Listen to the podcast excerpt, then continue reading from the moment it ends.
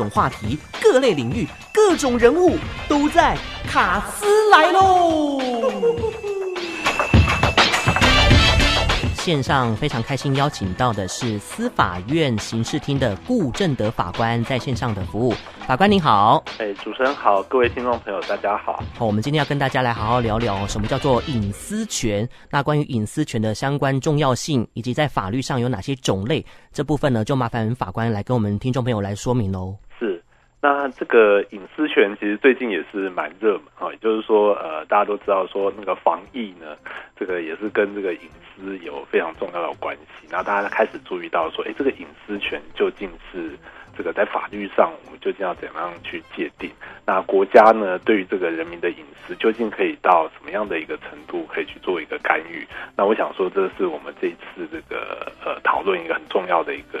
呃主题的。的一个内容，那这个隐私权，那呃，简单来讲，其实，在我们的宪法，它并没有做一个很明文的一个规定。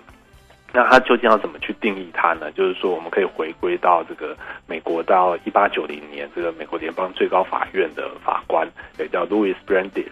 那还有对隐私权有做一个定义哈。他用英文的这个讲法是说的 right to be let alone，也就是说，让他有一个独处的权利。他这个呃，他这个其实定义的是非常的好。如果以法律的这个用语来做一个理解的话，就是一个不受干扰的一个权利。那所谓不受干扰，就是说他呃不止不受国家的干扰，也不受他人的干扰。也就是说，一个人如果他选择独处的话，那任何人是不能够去干扰他的。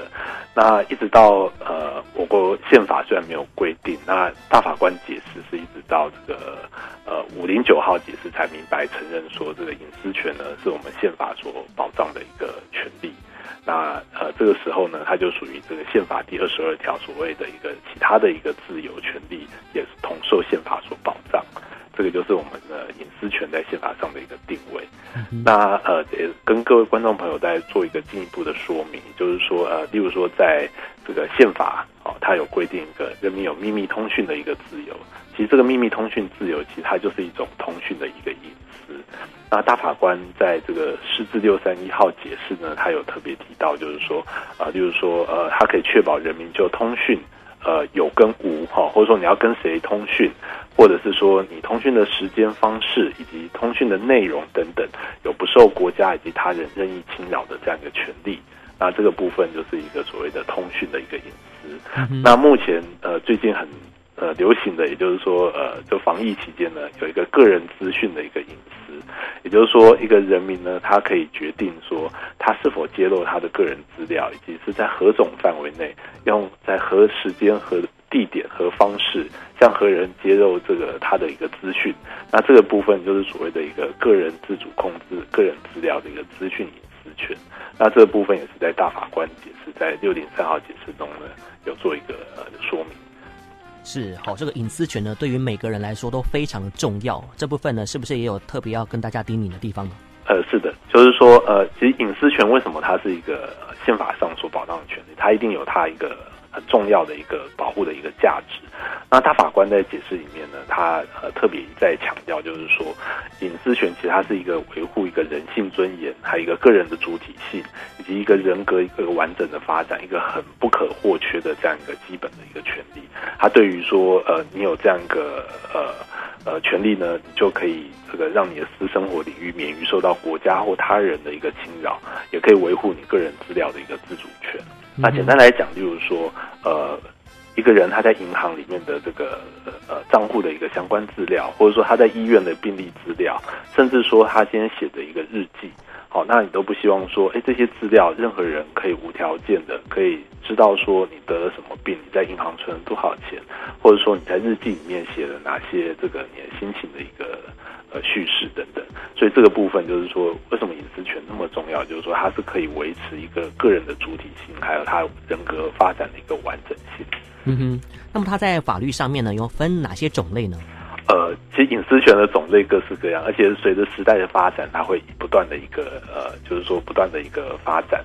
那呃，我们一般来讲说隐私权，以目前现在大法官解释，大家会有呃好几类哈。例如说，呃，在释字五五四号解释，它是针对通奸罪的一个呃。呃解释。那它针对说性行为，它也是一种最私密的一个隐私。例如说，呃呃，像过去的通奸罪在除罪化之前呢，他认为说在追诉犯罪的过程当中会过度侵害这个人民的一个性行为的一个隐私。那这个部分也是导致说，呃，最后这个大法官解释认为说，这个通奸罪是除罪化的一个。呃，理由之一啊，例例如说，在释字六零三号解释，也就是说，呃，个人自主的一个资讯隐私，就刚刚所讲的。那他这号解释就是说，哎，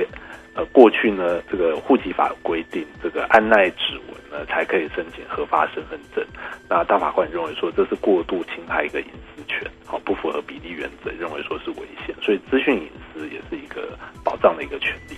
那还有释字六三一号。呃，所讲到一个秘密通讯自由，那秘密通讯自由呢，它本身就是说，呃，针对那个通讯保障及监察法，也就是说监听，也就是说你必须要监听别人的这个这个电话的时候呢，必须要符合相关的一个要件。那这个部分是基于宪法这个十二条所谓的秘密通讯自由的一个保障。那最后呢，还有一个就是所谓的一个释字六八九号，哦，就是说，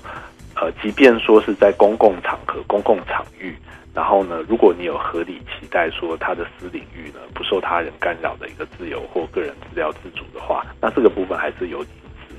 例如说，这个部分呃，它是针对社会秩序维护法，就是说，哎，如果见记者这个不断的这个呃跟跟一个人哈、哦，想要得到他所获取的一个新闻资料，这样被处罚是不是违宪？那这大法官认为说是不违宪的，因为其实在公共场所呢。呃，你还是有呃合理期待不受他人的干扰的这样一个，所以在公共场所，它也是有所谓的隐私权。这就大概是呃目前呃隐私权的一个主要分类。嗯哼，好，那我们今天另外一个重点呢，就是关于科技侦查哦。什么叫做科技侦查呢？法官？呃，科技侦查其实呃，现在目前呢，就是说除了传统以外哈，然后借由这个所谓的科技设备。好，来进行做一样一个侦查呢，那就是呃，来获取所谓相关的一个呃办案的一个资讯，好，或者是相关证据资料，那这就是目前这个法务部他们有在推动的一个科技侦查法的一个草案，就是科技侦查。嗯哼。好，那关于法务部主责科技侦查的这个立法哦，司法院这边秉持的原则是什么呢？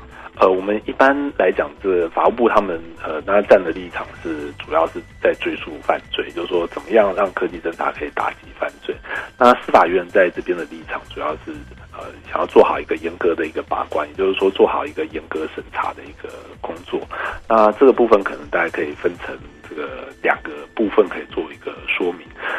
第一个就是说，在立法的时候，呃呃，我们这边司法院会呃呃很谨慎的一个检视，就是说有没有就是绝对禁止的一种科技侦查手段。好，例如说呃，在通报法里面，它有规定说不可以在私人住宅里面有装设窃听器、录影设备，因为私人住宅是一个人这个生活居住的一个堡垒。那在这里面是属于呃很多人个人私生活一个最核心的一个领域，所以这个部分呢是应该被绝对禁止。那如果说将来其他的科技侦查手段是不是也一并禁止？比如说，呃，可能今天呃你在室内隐私空间里面呢，就是说你用侵入手机开启手机的镜头、麦克风，好、哦、等等。那或者说你今天跑到人家家里面也是装设一个镜头，那这个部分呃可能也是这个我们在科技侦查手段里面哈、哦、必须要绝对禁止，也就是说它可能会涉及到一个隐私的一个核心的一个领域。那这以上是第一点。那第二点的部分就是说，呃，我们认为说应该要建立一个层级化的一个保留体系，也就是说，呃，隐私权其实它有分这个层次的，呃，就我刚才所讲，就是说，呃，越核心的一个隐私呢，其实你干预国家必须要，呃，越越有它的一个理由哦，而且必须要符合所谓的一个呃重要的一个公共利益才能够去干预它，好，所以我们必须要把这个隐。私权也有分成好几个层次，然后越是核心的领域呢，我们要求呃的密度就越高，也就是说，它必须要有法官保留，必须要法官核准，然后再就是说，呃，可能它的一个发动门槛也要越高。那另外就是说，在程序审查的时候呢，法官也要做好一个程序审查的这样一个工。所以这个就是所谓的一个呃规范密度，我们要把它提升。然后最后就是说，呃，怎么样呃，因应科技侦查性质。建立一个呃完善的一个监督执行的一个机制，我想说这个是呃隐私权跟追查这追诉犯罪之间一个很重要哈，要怎么样取得一个平衡点？那这个是呃未来这个司法院呃针对这个科技侦查法的部分也会去做一个想加的一个把关。嗯哼。OK，好，今天针对这个隐私权还有科技侦查的部分，法官呢都非常详细的解说哦。那今天因为时间的关系，非常感谢司法院刑事厅顾正德法官在线上的分享，感谢您。是，谢谢主持人，谢谢，谢谢，嗯，拜拜，好，好，拜拜。